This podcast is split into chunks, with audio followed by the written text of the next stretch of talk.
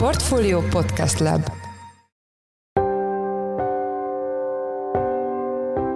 Sziasztok, ez itt a Checklist, a Portfolio munkanapokon megjelenő podcastje június 15-én szerdán. A műsor első részében a mai napon lejáró kilakoltatási moratóriumról és a június 30-ig érvényben lévő kamat stop jövőjéről lesz szó. Az elmúlt egy évben a matemelkedésnek az egy hatodát eh, kellett csak lenyelniük az adósoknak, és az hatodától megszabadította őket az állam az első fél évben. Ez nagyjából azt jelenti, hogy ha most megszűnne a kamatstop, akkor 20%-kal egy átlagos lakáshitelesnek maga benne a törlesztő részlete, de persze vannak szélsőséges esetek is.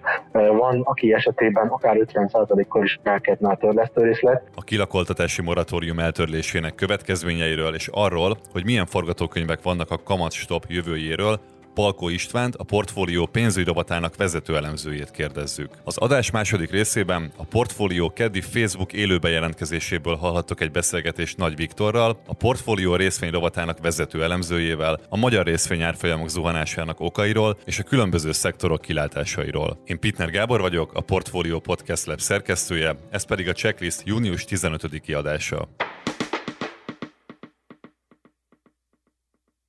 A kormány nem hosszabbította meg a kilakoltatásokról szóló vészhelyzeti moratóriumot, így az a mai napon, június 15-én lejár. Egy másik sorsdöntő témában, a kamat stop kérdésében pedig június 30-ig kell dönteniük. Ez 330 ezer háztartást érint. A kilakoltatási moratórium eltörlésének következményeiről és a várható kamat stop döntésről Palkó Istvánt, a portfólió pénzügyrovatának vezető elemzőjét kérdezzük, aki itt van velünk telefonon. Szia István, üdvözöllek a checklistben! Szia, köszöntöm a hallgatókat! Kezdjük a kamatstoppal. Van egy emelkedő kamatkörnyezet, de az adósok egy része jelenleg védve van a kamatkockázattól. Hogy néz ki most az érvényben lévő kamatstop szabály? Itt a checklistben is már beszélgettünk arról, hogy január 1 -e óta tart ez a kamatstop, egészen június 30-áig, tehát gyakorlatilag az első fél évet öleli fel, és az a szabály, hogy azon jelzálók hiteleseknek, akiknek változó kamatozású a jelzálók hitelük, tehát 3, 6 vagy 12 havi kamatperiódussal rendelkeznek, nekik nem az aktuális bankközi kamat alapján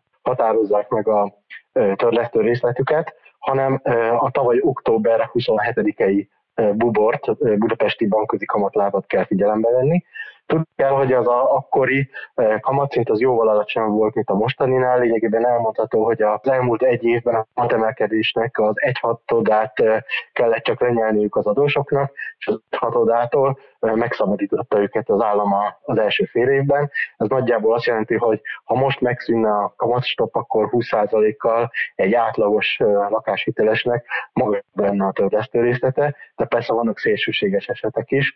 Van, aki esetében akár 50%-kal is emelkedne a törlesztőrészlet. Ez elsősorban annak a függvénye, hogy mekkora a hátralévő futamidő, minél hosszabb ugyanis annál nagyobb törlesztőrészlet emelkedést okoz az egységnyi kamat emelkedés. Hány hitelszerződést és milyen hiteleket érint a kamat hirtelen emelkedésének veszélye? 330 ezer jelzálók hitel van jelen a kamatstopban. Az ő esetükben tehát rögzítve van a gyakorlatilag a törlesztőrészlet a tavaly októberinek megfelelő szinten.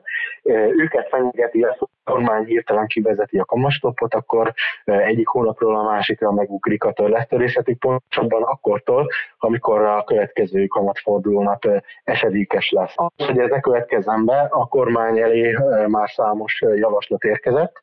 A Magyar Nemzeti Bank például azt javasolja, hogy a legsérülékenyebb családosok, illetve nyugdíjasokat továbbra is hagyják benne a kamastop intézményében. A bankok pedig azt javasolták, hogy osszák meg a terheket.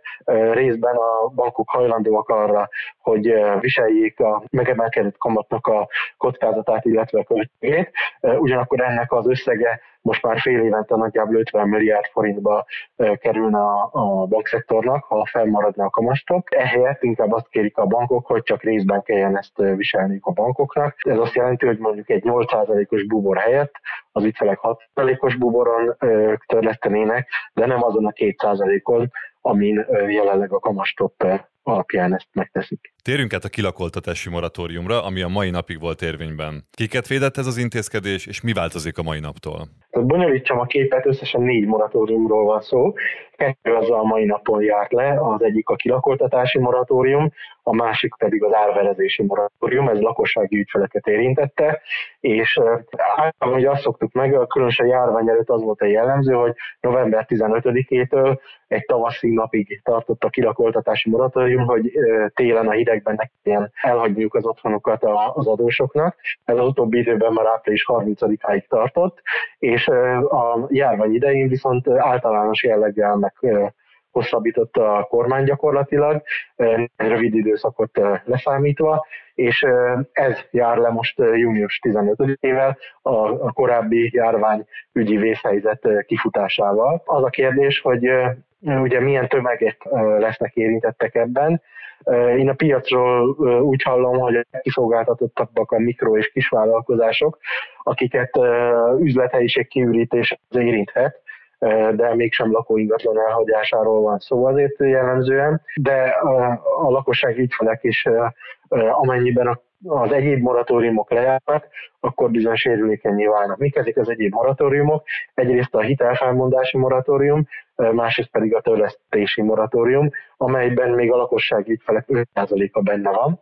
Ugye ők voltak azok, akik egyrészt jósultak, másrészt külön kérték a bankoknál azt, hogy november 1 -e után is, ez tavaly november 1 -e volt, ezt követően is még ne kelljen nekik törleszteniük a hiteléket. A kormány még nem döntött ennek a két moratóriumnak a hitelfelmondásinak és a törlesztésinek a, a sorsáról. Tehát elmondható az, hogy elképzelhető, hogy a hitelesek egy része, aki a legnagyobb veszélyben van, továbbra sem lesz még érintve a kilakoltatásban vagy árverésben, hiszen bár a kilakoltatás és elverési moratórium az megszűnt, de a törlesztési és a hitelfelmondás még védi őket.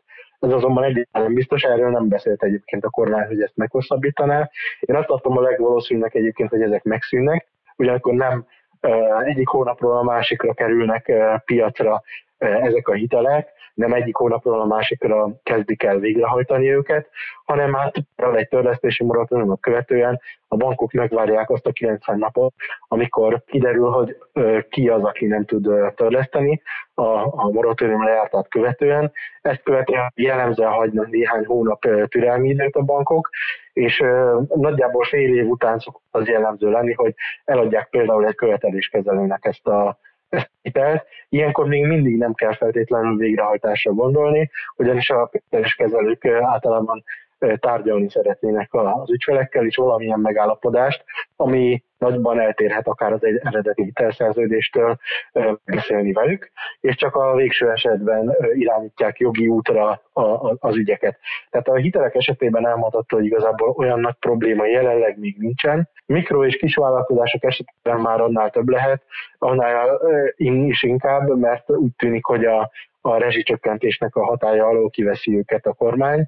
Lesz százezer olyan vállalkozás, hogy aki, akire továbbra is vonatkozni fog, de ezek még nem teljesen biztos, hogy itt tartoznak ebbe a körbe, tehát igazán veszélyeztetetnek a vállalkozások, a legkisebb vállalkozások fognak számítani. És mennyi ilyen hitelről beszélünk? Mennyi nem teljesítő hitel van ma, és ezeknek a frontján mi várható akkor a jövőben? Ami a kirakoltatásról és egyebekkel érintett hiteleket érinti, azok amikről beszéltem, inkább az újonnan képződő hitelek, ugyanis a meglévő hiteleknek a, a nem teljesítési aránya meglehetősen alacsony. Mondhatni, hogy az elmúlt másfél évtizedre, amióta megbízható adataink vannak a nem teljesítő hitelekről. Ezen időszakban gyakorlatilag mély ponton tartózkodik, vagy ennek a közelében. Egyetlen hiteltípus van a fontosabb hitelek körében, amelyeknél látható a nem teljesítési aránynak a hát valamennyire látványosnak mondható emelkedése, ez a személyi kölcsönöknek a a piaca, a nem teljesítő hitelarány már közelíti a 4%-ot. Autóhiteleknél, szabad felhasználási hiteleknél is így van ez, tehát egyrészt már régebb óta portfólióban lévő hitelekről beszélünk, ezeknek a vállomány az jelentősen csökkent az elmúlt években. A, a nagyobb állományi hitelek körében a személyi kölcsönöknél látunk nagyobb kockázatot, náluk tehát jóval magasabb a hitelmentesítési arány. A teljes portfólióban mindössze másfél százalék, ami, ami tényleg régóta nem látott alacsony arányt jelent. Ugyan a nem teljesítési hitelarány az, az alacsony jelenleg, a második fél évben viszont szaporodnak a kockázatok. Elsősorban a megemelkedő infláció sújtja eléggé a, a lakossági hiteladósokat, és vannak olyan tényezők, például a rezsicsökkentésnek a feloldása a vállalkozások esetében, ami részben átgyűzhet a lakosság irányába is, hiszen például a vállalkozókat ez érzékenyen sújthatja. Az ő esetükben például egy ilyen intézkedés is negatívan hat a fizetőképességre, ugyancsak negatívan hat a fizetőképességre. Azok esetében, akik benne voltak a banki moratóriumban, hogy a, hogy a moratóriumnak a feloldása az megnöveli a törlesztési terhet az ő esetükben, így aztán akár nem fizetővé válhat egy részük, hiszen most már csak azok voltak benne a moratóriumban, akik kifejezetten sérülékenyek, és aztán a kamasztotnak a feloldása is, vagy, vagy valamilyen folytatása, még hogyha csak kis részben terhelik is rá a a lakosságra megemelkedett kamatterheket. Ezek így összességében azért a fizetőképességet sajnos a, a második fél évben jelentősen ronthatják. Így a bankok és a következőkezelők is jellemzően arra számítanak, hogy a mostani másfél százalékos szintről 5 százalék fölé emelkedhet sajnos a nem teljesítő hiteleknek az aránya a bankoknál. Persze az, azon is múlik ez, hogy milyen gyorsan tisztítják meg a bankok a hitelportfóliójukat. A követeléskezelési piac elég hatékonyan működik, de náluk egy, egy új teherként jelentkezik az extra profit adó, ami a pénzügyi vállalkozásokat is sújtja. Tehát nagyon érdekes lesz az a folyamat, hogy egyrészt miként épülnek fel a nem teljesítő hitelállományok a bankoknál, másrészt pedig ezeket miként fogják tudni a, a bankok köré építeni, és hát persze, hogy miként tudnak az adósokkal megállapodni. Úgy tűnik, hogy ami az előző pénzügyi válságnál érdekes téma volt, az sajnos, ha kicsiben is, vagy kisebb mértékben is, de idén ismét előkerülhet. Köszönjük szépen! Az elmúlt percekben Palkó István, a portfólió pénzügyi rovatának vezető elemzője volt a vendégünk. Köszönjük is, hogy itt voltál velünk a műsorban. Én is köszönöm, sziasztok! Most pedig a Portfolio Keddi Facebook élőműsorából következik egy beszélgetés. A tegnapi adásunkban az élőműsor egyik részét már közzétettük, itt Madár István, a portfólió vezető makroelemzője beszélt a 400-as szintet elérő forint-euró árfolyam előzményeiről. A mai adásban pedig Nagy Viktort, a portfólió részvényrovatának vezető elemzőjét hallhatjátok, aki a hazai részvénypiac jelenlegi mozgásairól beszél, a történelmi mélypontot elért forint árfolyam fényében. Sziasztok, köszöntünk mindenkit, innen a Portfolio stúdiójából jelentkezünk, és a témánk mi más lehetne, mint a forint, aminek árfolyama történelmi mélypontra került az euróval szemben, és átlépte a 400-as határt. Én Pitner Gábor vagyok, és köszöntöm beszélgető társamat, a Portfolio vezető elemzőit, Nagy Viktort, a részvényrovatunknak a vezető elemzőjét. Szia Viktor! Szia! Térjünk át a tőzsdére, mert a forint gyengüléssel egy időben a tőzsdén láthatunk egy eladási hullámot, és estek a részvény árfolyamok is. Melyik részvények szenvedték meg leginkább az elmúlt időszakot, és van olyan papír, ami viszont jól tudta átvészelni azt? Igen, tehát ugye most a forint gyengülésről beszélünk, viszont szerintem nagyon fontos azt kiemelni, hogy abban, hogy mondjuk a tőzsdei árfolyamok, a részvényárfolyamok azok hogyan alakulnak, abban azért nagyon sok tényező szerepet játszik, és csak egy, egy hatás ezek közül az, hogy a forintnak az árfolyama hogyan alakul. Ugye egyrészt azt látjuk, hogy most már hónapok óta lejtmenetben haladnak a részvények világszerte, ugye látjuk az észak amerikai részvények, nyugat-európai részvények, ázsiaiak is, és hát nyilvánvalóan ebben a környezetben nyomás alá kerültek a magyar részvények is. Tehát van, alapvetően van egy rossz tőkepiaci hangulat, tehát ez is az esés irányába hat, és ráadásul ugye azt is látjuk, hogy közben ugye a szomszédunkban zajlik egy háború, tehát azért ezt nem érdemes elfelejteni.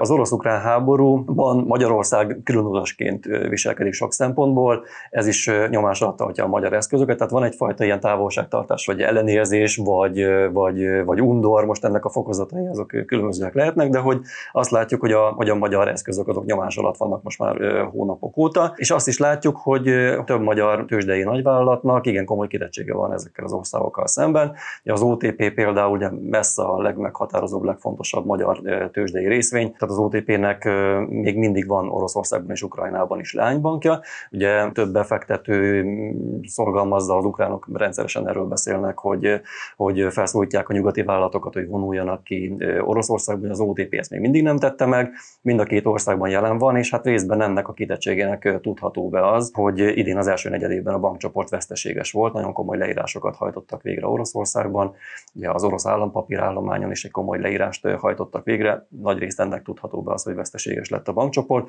A Molnál nagyon hasonló helyzet, továbbra is beszerzi Oroszországból a, a relatíve olcsó orosz kőolajat, illetve azt is látjuk, hogy Oroszországban még mindig van leányvállalata a molnak, és még nem adták fel azokat a pozíciókat, és akkor a Richterről még nem is beszéltünk, amely továbbra is értékesíti a készítményeit Oroszországban. Tehát, hogy a pont a meghatározó cégeink a magyar tőzsdén a mai napig komoly kitettséggel rendelkeznek a, a háborúban résztvevő felek irányába ezekben az országokban, ezt sem díjazzák a, a befektetők, és akkor ugye erre az egész képre jött még rá a különadóknak a, a rendszere, amiben font a, a nagyvállalatok, a hazai nagyvállalatok, az OTP és a MOL komoly terheket viselnek, több száz milliárd forintról beszélünk, erről majd külön is beszélhetünk, de szóval összességében nagyon sok minden az, ami, az, ami hat.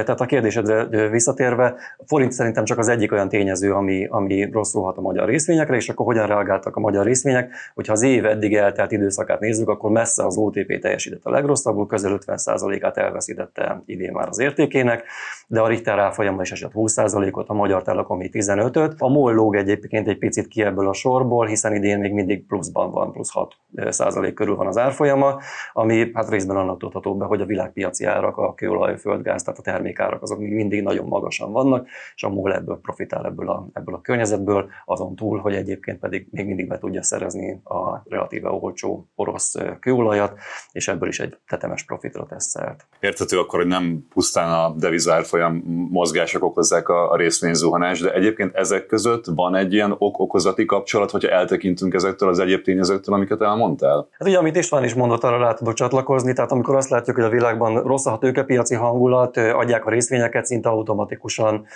gyengülnek a, a, a régiós devizák is. Tehát az, hogy elromlott a hangulat, az, az alapvetően hat a forintnak az árfolyamára. Viktor, a tőzsdén kereskedési szempontból mi lehet a jó magatartás most? Elmondtál egy csomó ilyen külső tényezőt, ami, ami alakítja az árfolyamokat. Az esés mikor követheti majd némi stabilizáció, akár érdemes lehet már most a vételre is spekulálni befektetőként, vagy attól még azért távol vagyunk? Igen, de ez a kérdés, amit rendszeresen megkapunk, meg megkapunk, hogy most kell-e OTP-t venni, most kell-e molba fektetni, ugye igen, hát erre vonatkozik a te kérdésed is. Ugye a nemzetközi folyamatoktól azért a magyar piacot nagyon nehéz külön választani. Tehát az, amit István is mondott, és amit Nagy Márton is említett, hogyha vége a háborúnak, akkor az egy hangulatjavulás hoz. Egyébként az egy nemzetközi hangulatjavulást is hoz. Nyilván a magyar eszközök felértékelődését is hozhatja. Az, hogyha az uniós forrásokhoz hozzájutunk, hogyha sikerül megállapodni, akkor az is nyilvánvalóan pozitívan hat a magyar eszközök megítélésére, a magyar részvények megítélésére. De összességében azért a nemzetközi folyamatoktól mindig nem tudunk tartósan elszakadni. Tehát olyan még nem volt, hogy a magyar piacon hónapokig, évekig tartó emelkedés legyen úgy, hogy közben mondjuk, a, mondjuk az amerikai tőzsdék esnének. És akkor itt ugye Mark Mobius-t szoktuk idézgetni itt benne az irodában is. Ő mondta azt, hogy, hogy a piacnak akkor lesz most alja, tehát akkor indulhat meg mondjuk egy emelkedés, amikor már mindenki feladta a reményt. És ugye azt látjuk egyébként, ez még mindig nincsen meg. Tehát pánikeladásokról, pánik mélypontról egyelőre még mindig nem beszélhetünk. Ugye, amikor van egy-egy nagyobb heves esés, akkor az rendszerint pozitív korrekció szokta követni. Tehát egyelőre azt látjuk, hogy még mindig van elég remény a, a, a piacokon, és hát összességében még mindig lefelé van az irány. És hogyha így nézzük, akkor a magyar tőkepiac is tartósan nyomás alatt lehet még, és ebben a fordulatot nyilván olyan tényezők hozhatják, mint amilyen például az előbb említett háborúnak a vége van, vagy esetleg mondjuk egy békeszerződésnek a, a megkötése, tehát hogyha nem is tartósan, de mondjuk átmenetileg valamiféle pozitív fordulat jönne a háborúban, az, az nyilván pozitívan ö, tudna hatni. Egyébként pedig a nagy globál folyamatok mozgatják most a tőzsdéket, ugye tartósan magas inflációról beszélünk, ezzel a jegybankok különböző eszközökkel küzdenek, amerikai jegybanktól most éppen 50 vagy 75 bázispontos kamatemelést várunk, ez mind-mind hatással van a tőzsdékre, és egyelőre nem jó irányba húzzák a, részvénypiacokat. Említetted az előbb a bankszektort, az olajszektort és a gyógyszeripart is.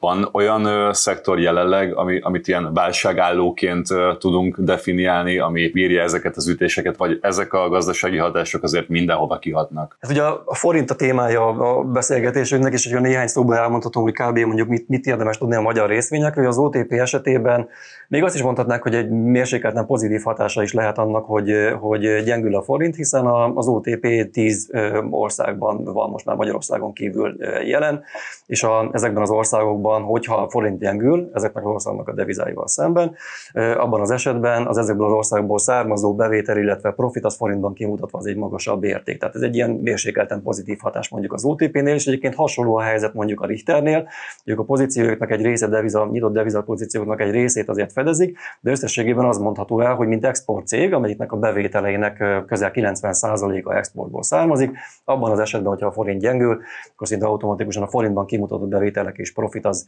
az emelkedik. A molnál már egy kicsit bonyolultabb a helyzet, ott alapvetően a MOL jellemzően a saját előrejelzéseit is dollárban szokta megtenni, tehát már nem forintban adnak előrejelzéseket, hanem dollárban. Alapvetően egy dolláros biznisz, a termékeiknek a nagy része, a földgáz, a kőolaj, ezek dollárban jegyzett termékek, és egyébként pedig a kiskereskedelmi hálózatán keresztül több országban jelen van most már a MOL, azonnal származó profitbevétel, mint ahogy egyébként az előbb a akár az OTP esetében említettünk, az forintban kimutatva ez egy magasabb érték. Tehát itt már kiegyensúlyozzák egymást a forint gyengüléséből származó pozitív és negatív hatások, de összességében inkább még mindig pozitív hatásról beszélhetünk. Tehát, ha csak ezt az egy hatást néznénk, akkor azt mondhatnánk, hogy a magyar részvények ilyen szempontból valamelyest védettek, vagy akár egy pici pozitív hatást is említhetünk ezen a soron.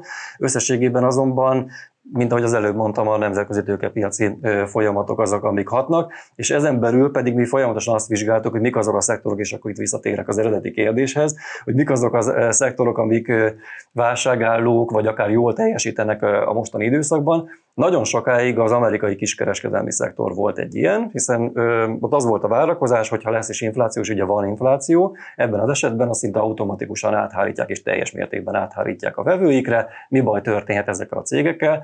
Hát a legutóbbi gyors jelentésebben megtudtuk, hogy sajnos ez a szektor is elesett. Ott egyébként néhány héttel ezelőtt még történelmi csúcson álltak az árfolyamok, tehát egy teljesen szembe ment a piacnak ez a szegmense a teljes tőkepiacsal. És a gyors jelentésekből az derült ki, hogy a szállítási költségek, a bérköltségek, az energiaköltségek egyszerűen olyan szinten elszálltak, hogy ezt már nem képesek áthárítani a vevőikre, a marzsaik azok folyamatosan szűkülnek, profit adtak ki, az látszik, hogy és az árfolyamok is nagyot estek, tehát ez volt egy olyan szektor, ami az utolsók között elesett. Tehát ha néhány hete beszélgettünk volna, akkor még akár azt is mondhattuk volna, hogy ezek a szektorok is, vagy ez a szektor is azok közé tartozik, amelyik egy válságalónak mondható. Most már ez sem igaz, és most talán még az energetikai szektor maradt. Ugye a magas kőolaj és földgáz, illetve áramár miatt ennek a szektornak a szereplői még mindig egészen jól teljesítenek. Ott most figyeljük az árfolyamokat, fontos mozgóátlagok közelébe ért néhány amerikai olajcégnek az árfolyam is, ami egyébként vagy lokális vagy történelmi csúcson állt az elmúlt napokban még. Tehát, hogy nagyon kevés olyan szegmense van most már sajnos a piacnak, amire azt lehetne mondani, hogy válságálló, amikor globális részvénypiaci eladási hullám söpör végig az egész tőzsdén, akkor gyakorlatilag most már mindent adnak. És akkor egy ilyen kis kitekintés ebből, hogy, hogy most ugye a részvényekről beszélünk, de például a tegnapi napon azt láttuk, hogy, hogy már nem nagyon volt menedék a piacon. Tehát azt láttuk, hogy gyakorlatilag mindent adnak, hogy még az aranynak az árfolyama is esik, még az olajnak az árfolyama is esik, amik eddig relatíve jól teljesítettek, tehát egyre kevesebb van menedék a világban. Még egy utolsó részvényt, és ne hagyjuk ki a blue chipek közül a telekomot se, ők is tudják kompenzálni az ilyen devizaveszteséget, hogyha az árfolyamról beszélünk a külföldi kitettségeikkel, vagy, vagy teljesen külön kezelendő a Magyar Telekom? Relatíve kicsi a, ott a hatás. Ugye az van, hogy a Magyar Telekom nem csak Magyarországon szolgáltat, hanem észak Macedóniában is van egy leányvállalata, annak a bevétele és az ebidája nagyjából a 10%-a körül van a teljes csoporténak, tehát egy relatíve kis kitettség, de ott is elmondható az, hogy amennyiben a macedón dénárral szemben a forint az gyengül, akkor az onnan származó bevételek, illetve profit az forintban kimutatva az egy magasabb összeg lesz, de még egyszer, tehát a 10%-áról beszélünk az egésznek, és néhány százaléknyi emelkedésről. Tehát összességében mérsékelten pozitívan hat. Ami negatívan hat, az egyértelműen az eszközbeszerzés, Ugye a távközlési cégek és így a Magyar Telekom is hálózatot épít, a hálózati eszközök azok jellemzően euróban, illetve dollárban vannak, tehát hogyha a forint gyengül, akkor magasabb összeget, tehát forintban kimutatom, magasabb összeget kell ezekért az eszközökért fizetni, illetve ugye a Magyar Telekom az elmúlt években nagyon komoly készülékértékesítési üzletágat húzott föl, televíziókat, laptopokat, tableteket, mobiltelefonokat vesznek a, a vásárlók a, a, a Magyar Telekomtól, és a Magyar Telekom az egyik legnagyobb kiskereskedelmi cég lett ebben a szegmensben az elmúlt években. És ezeket az eszközöket jellemzően euróban szerzi be a, a cég, tehát ez is csökkentheti mondjuk a, a marzsait a vállalatnak. Tehát vegyes a hatás, de inkább a mérsékelten mondanám mindenképpen. Én akkor köszönöm a beszélgető társaimnak, hogy itt voltatok, szép napot kívánunk, sziasztok!